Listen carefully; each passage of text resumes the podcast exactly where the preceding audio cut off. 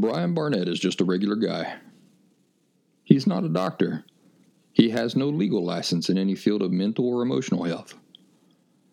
Brian Barnett merely shares the insights he's gained from his personal experiences for anybody who may choose to use such information as he or she personally chooses, while accepting full responsibility for his or her own individual thoughts, feelings, behaviors, and actions. Brian Barnett assumes no responsibility whatsoever for anybody's individual choice to expose himself or herself to any information that Brian Barnett shares. And by listening to this program, you're acknowledging that you, and only you, are responsible for your own thoughts, feelings, and actions. Happy Thursday, everybody. I hope you are all having a good week and getting ready for the weekend. This is the Last Symptom Podcast, and I'm Brian Barnett. I had borderline personality disorder for the first 35 years of my life, unaware that I had it, until a major crisis. And then I did the work to authentically rid myself of the disorder once and for all. Are you wondering how that's possible and how I went about doing it? Well, then you need to be listening to the Last Symptom podcast more often. Today's primary topic is going to be about refining or clarifying some questions you might have had based on some of my wording in the past. For example, number one, I often talk about my love for Diana and Janelle, both now and in the past. Of course, for those of you who don't already know, Diana is my ex wife, and Janelle was my mistress during the time I was married to Diana. So I often talk about my love for these two women, but at the same time, I tell you that authentic love is impossible for anybody with an emotional disorder. So, am I contradicting myself? Well, we're going to talk about that. I'm also going to tell you about stars, how powerful they are, and the one thing that can destroy them in an instant. Also, there's a song I want to introduce you to to demonstrate just how unhealthy the messages are that we're bombarded with out there, uh, disguised many times as something sweet or poetic or uh, lovely. But before we really get into the meat and taters of today's show, let me go through our weekly announcements. Number one, thelastsymptom.com. That's my website, full of mostly free resources and a few paid resources. Uh, I want to tell you that thelastsymptom.com has recently been updated to include work and links to the social media platforms I'm cur- currently using. So if you're having trouble locating me on these new social media platforms that I've moved to, or if you're just lazy, all you got to do is visit thelastsymptom.com. Scroll to the very bottom of the page to the part that says resources and you can just click on the links there to the uh, the groups that I host. The paid services at thelastsymptom.com are one-on-one phone calls with me, as well as Zoom video meetings with me, and of course the Last Symptom Fundamentals course, which is an intensive pre-recorded two-week video course for those who are truly interested in getting to the very bottom of the causes of what it is they're dealing with, understanding those causes insightfully, so that they can then do the work to eliminate those causes once and for all. I really hope that you've been enjoying the brand new free resource that I'm making available daily. This is something I call Orange Slices, which are condensed video insights that appear exclusively on the Last Symptom community on the locals.com platform. The way you can join us over there at Locals, which is thriving, is you can go to thelastsymptom.locals.com in your web browser. It's that easy. And then you just subscribe to the group. Another way you can do it is you can download the locals.com app and to your phone and simply search for the last symptom. And the third way, which I just told you about, is you can go to my website, thelastsymptom.com, scroll to the bottom where the resources are, and simply click on the link. Also, in order to add structure to my life and your life, I have begun publishing everything that I publish at a consistent set time, always. So, the daily orange slices appear every weekday at 11 o'clock a.m. Eastern Standard Time. That's New York time. And the Last Symptom podcast, the show you're listening to right now, consistently publishes every Thursday morning at 6 a.m. Eastern Standard Time. That's New York time, and I did it that way for people who are commuting to work. Uh, I wanted to tell you folks that I'm going on a big, epic backpacking excursion in the Pennsylvania mountains here in a couple weeks. But I'm taking care of business right now so that you won't miss out on any daily orange slices and you won't miss out on any episodes of the Last Symptom podcast. So the only thing that's going to be affected really by my week long adventure in the woods is going to be my ability to interact with folks on the Last Symptom group on Locals and also on MeWe, as well as, uh, you know, I will be blocking off that time so that nobody so that I won't be able to take phone calls or do any Zoom meetings during that week.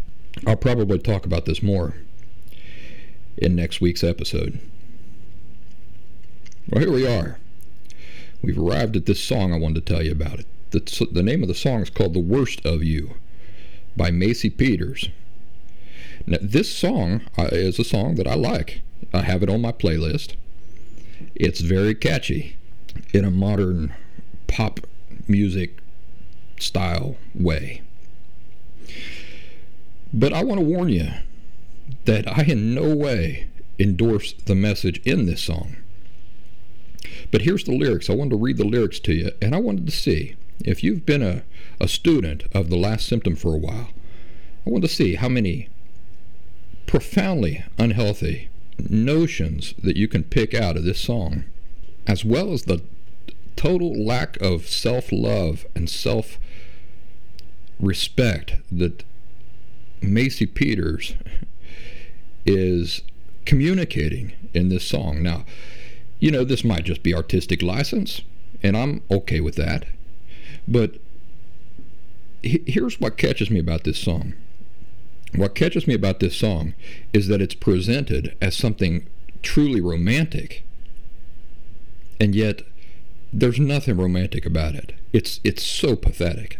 Every sentiment, every sentiment in this song is pathetic. It's pathetic, it's unhealthy, it's ugly, it's sick. So here we go.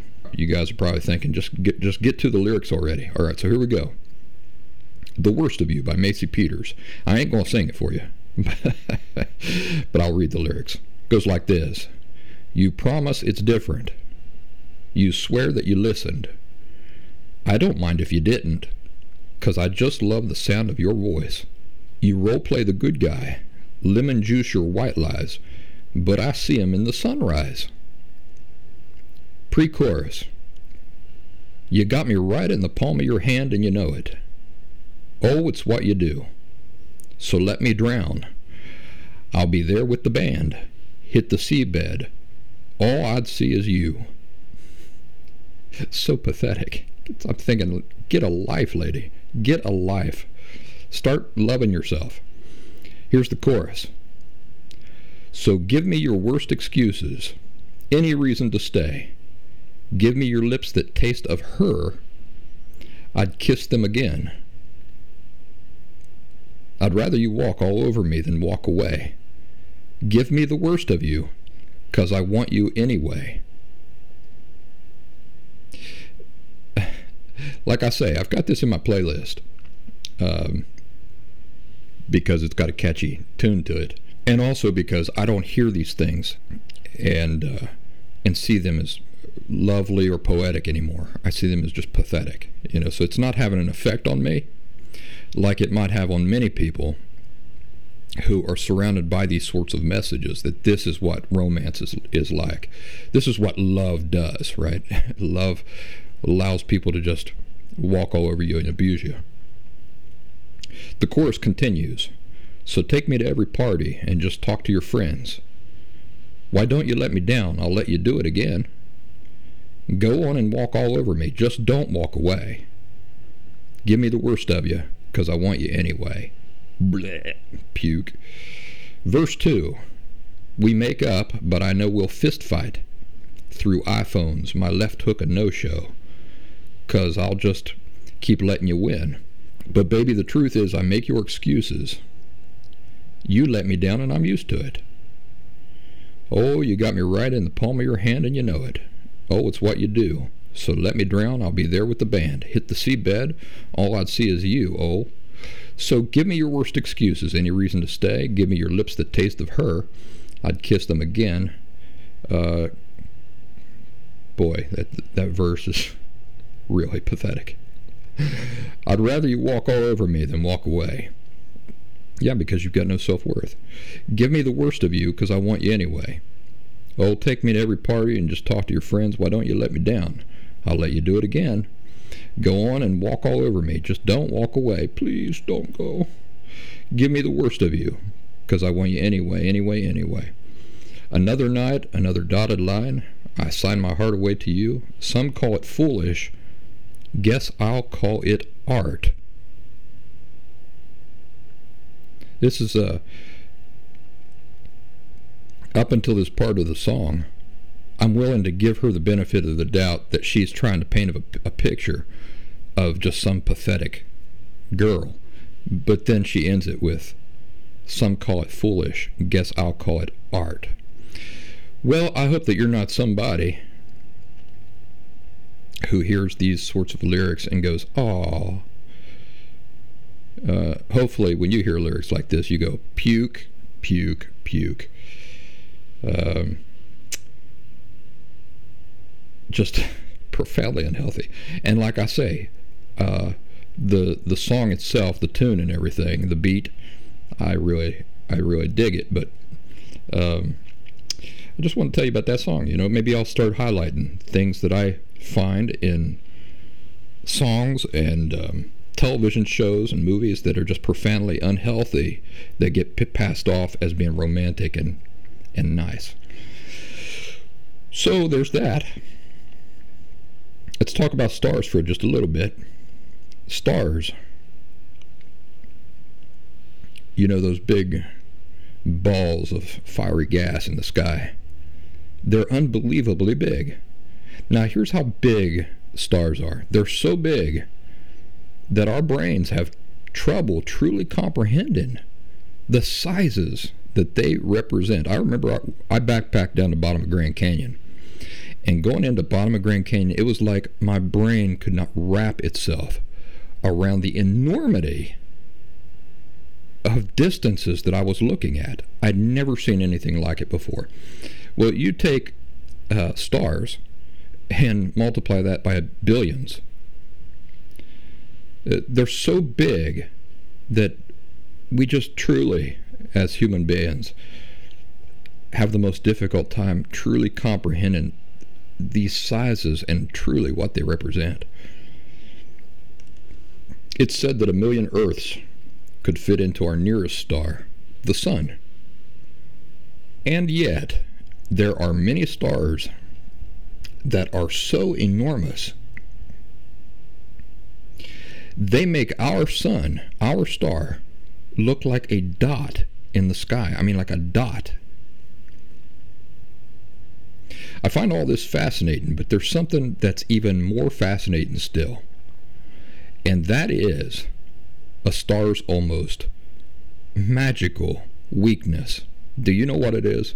The one thing that can completely undo these enormous monsters in a single instant and cause them to disappear from existence. Do you know what that thing is? That thing is iron. Iron. Yeah, listen. As soon as a star begins fusing oxygen and carbon into iron within its core, the star begins to die, and the entire star literally dies within seconds. within seconds. The iron disrupts the star's entire fusion process.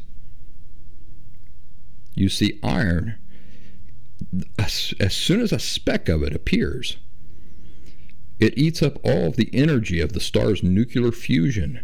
And without that nuclear fusion, the star collapses in on itself in a thousandth of a second. An unbelievably tiny speck of iron can completely undo a star larger than anything we can imagine in a thousandth of a second. I've been thinking about how many aspects of my authentic recovery from borderline personality disorder was like this. A couple of relatively simple epiphanies that I experienced early on opened my eyes to the true nature of what it was that I was dealing with. And life after that was never going to be the same. Borderline personality disorder was a whole complex, interconnected system relying on some fundamental things in order to be able to exist. So, these couple of very profound realizations I had in literally one second to the next second threw a wrench into the works.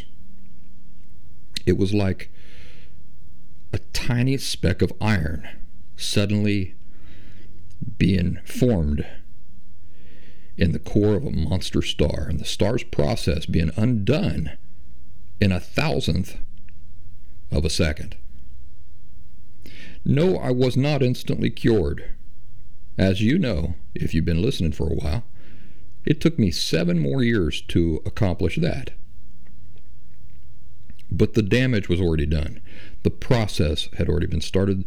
The star was not going to be able to continue. Its whole process had been interrupted. Still, in my personal experience with recovery, even though the, the process itself, the full process, took many years, I did experience many immediate benefits. I mean, from one instant to the next. For example, one second, I was ate up with shame. The very next second, I began rejecting shame completely.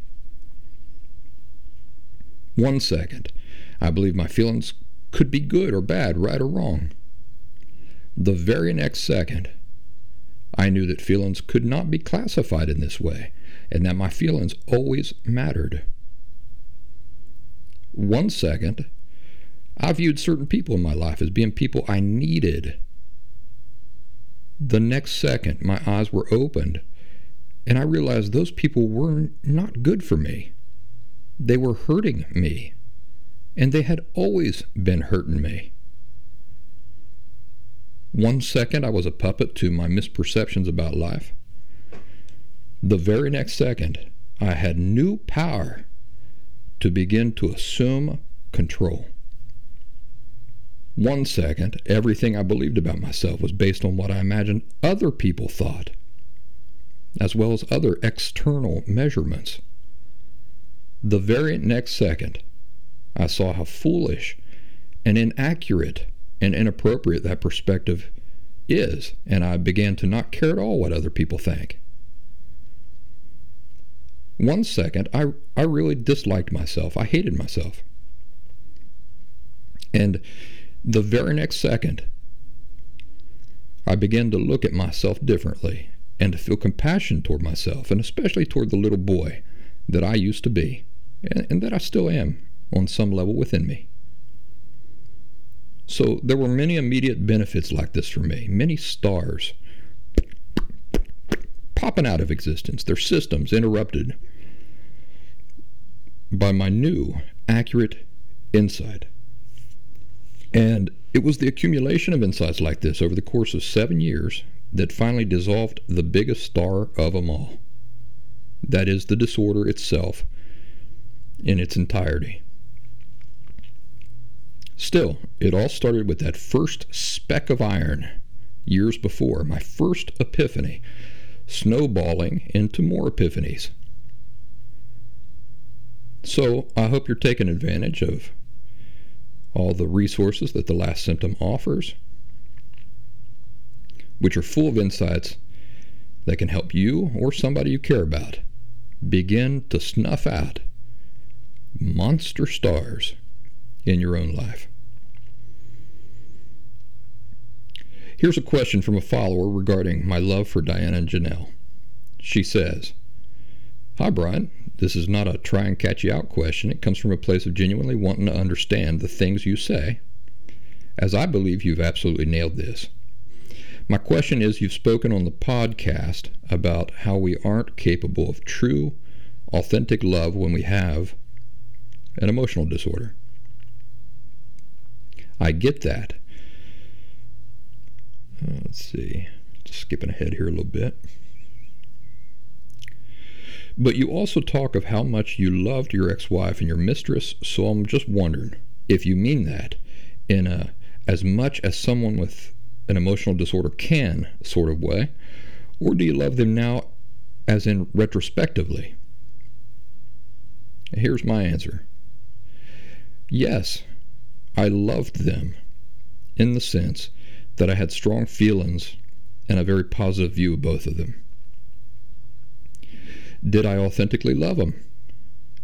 Not then, not back then, because the very nature of my emotional disorder made authentic love, which remember is a quality, it's not just a feeling. So, you know, the, the world has taught you that if you feel affection for somebody, that's love. Love is not just a feeling of affection. So, the very nature of my emotional disorder made authentic love impossible. Remember that the very cause of things like borderline personality disorder, you know, the very thing creating it, is the belief that one's feelings are inherently shameful and devoid of inherent worth. And that this is true for the individual himself or herself too. The notion that a person living with these two unconscious attitudes or perspectives is capable of loving himself or herself at the same time is an impossibility.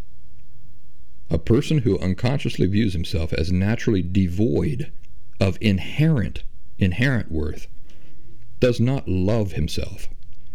He instead loathes himself. So, genuine love for others is an impossibility for any person who's not capable of loving himself or herself first. Again, true love is not just a feeling. How we feel is not what determines true love. Love is first and foremost a quality. You know, like honesty is a quality. So it, it don't matter how honest we feel if we're not living up to the things that the quality of honesty inherently requires. So, yes, using casual speech, I often say I love Diana and I loved Janelle when I'm talking about that period in my life when I still lived with borderline personality disorder. The reason I do this is for simplicity.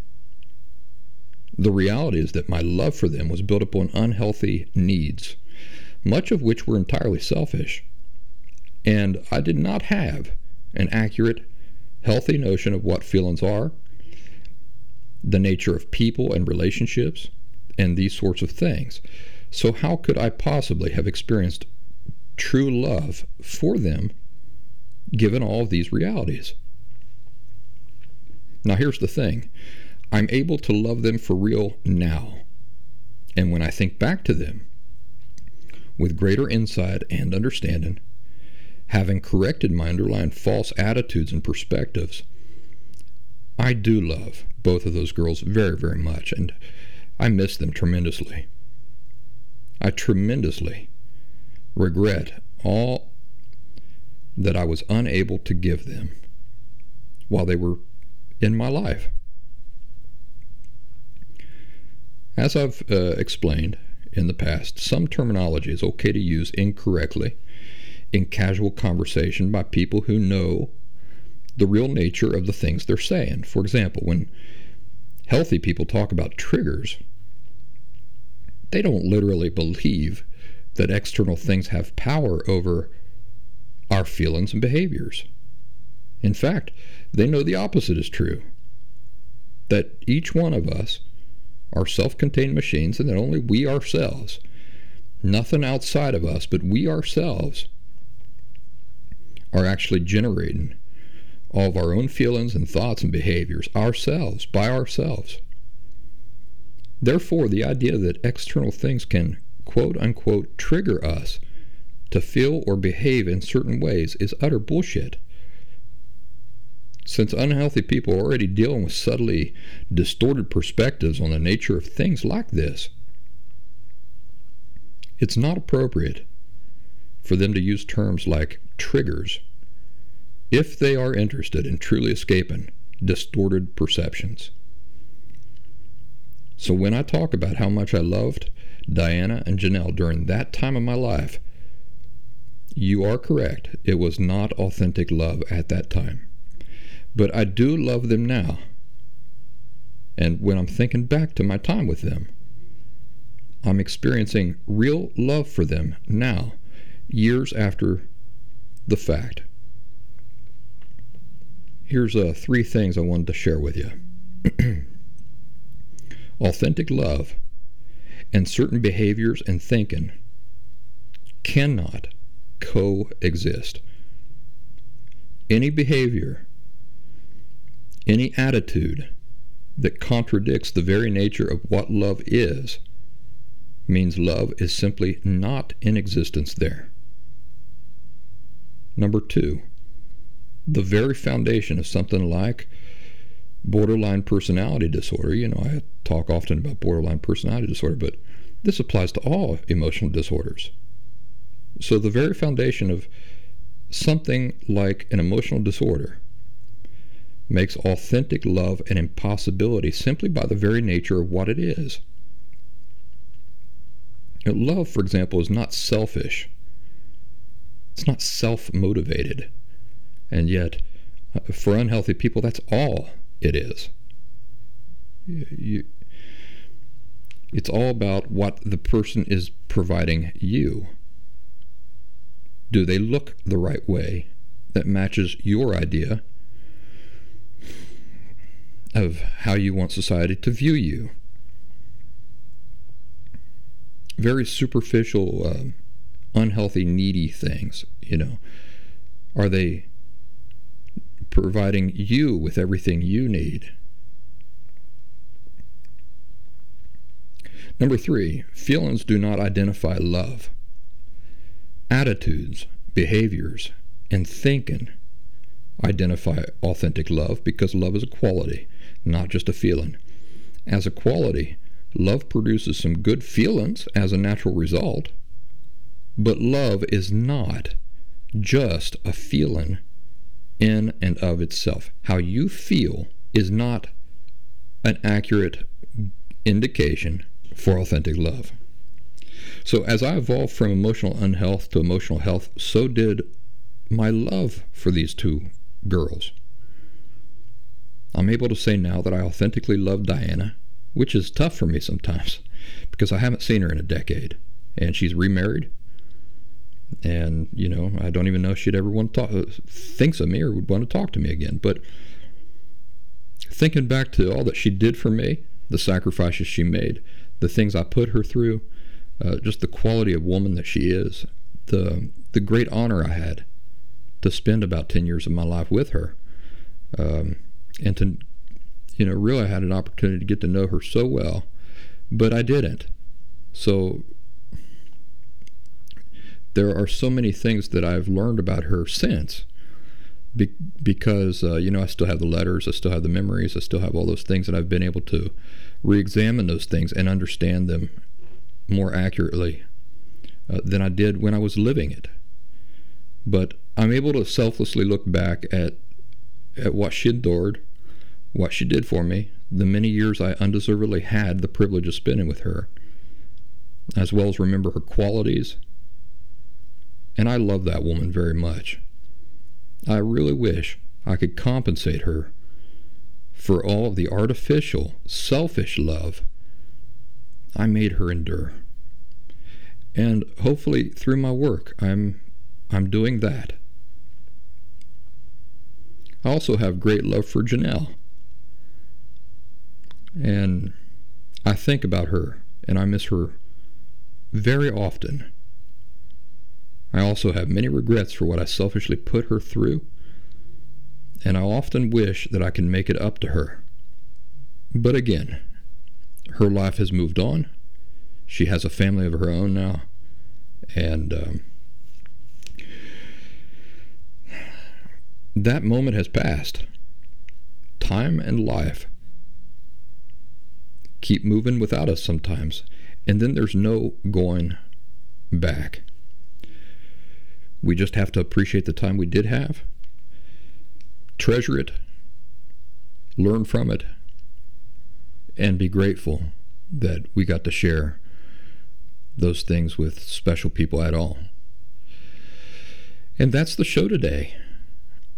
For this week, I hope everybody's doing well. Um, as I said, probably in the next episode, I'll tell you more about my upcoming trip in the woods and kind of prepare you for that so that you know, uh, you know, if you reach out to me on locals or something and a week passes and you still haven't heard from me, you'll know what's going on. Really looking forward to this trip, folks. Uh, this is a trail that I did back in 2008. A lot of wildlife out there porcupines, black bear, timber rattlesnakes. And uh, last year, the same time, when I left here and went to uh, an area of Pennsylvania, it's a little bit further south than the place I'll be going to this time. It was full spring here. Trees were uh, had their foliage, everything was green, and I got up there into nor- northern Pennsylvania, and it was brown. Everything was brown. Nothing had started growing yet. It was still end of winter there in the mountains. So I'm kind of expecting that that's going to be the case this year too, which is which will be nice. I I prefer to backpack in kind of uh, cooler temperatures and um, at that time of year, you know, kind of in the winter months, late fall. Uh, that that's my preferred time to backpack. So I'm really looking forward to it. I, I plan on doing some orange slices while I'm out there, just to kind of give you guys kind of a really nice backdrop to um, appreciate and view these videos as settings, you know, to view these videos. So, uh, anyway, uh, we'll talk about that later. Folks, you all take care. I hope to see you there on Locals and um, daily for the uh, daily orange slices, and also next week's this uh, same place, same time. You all take care.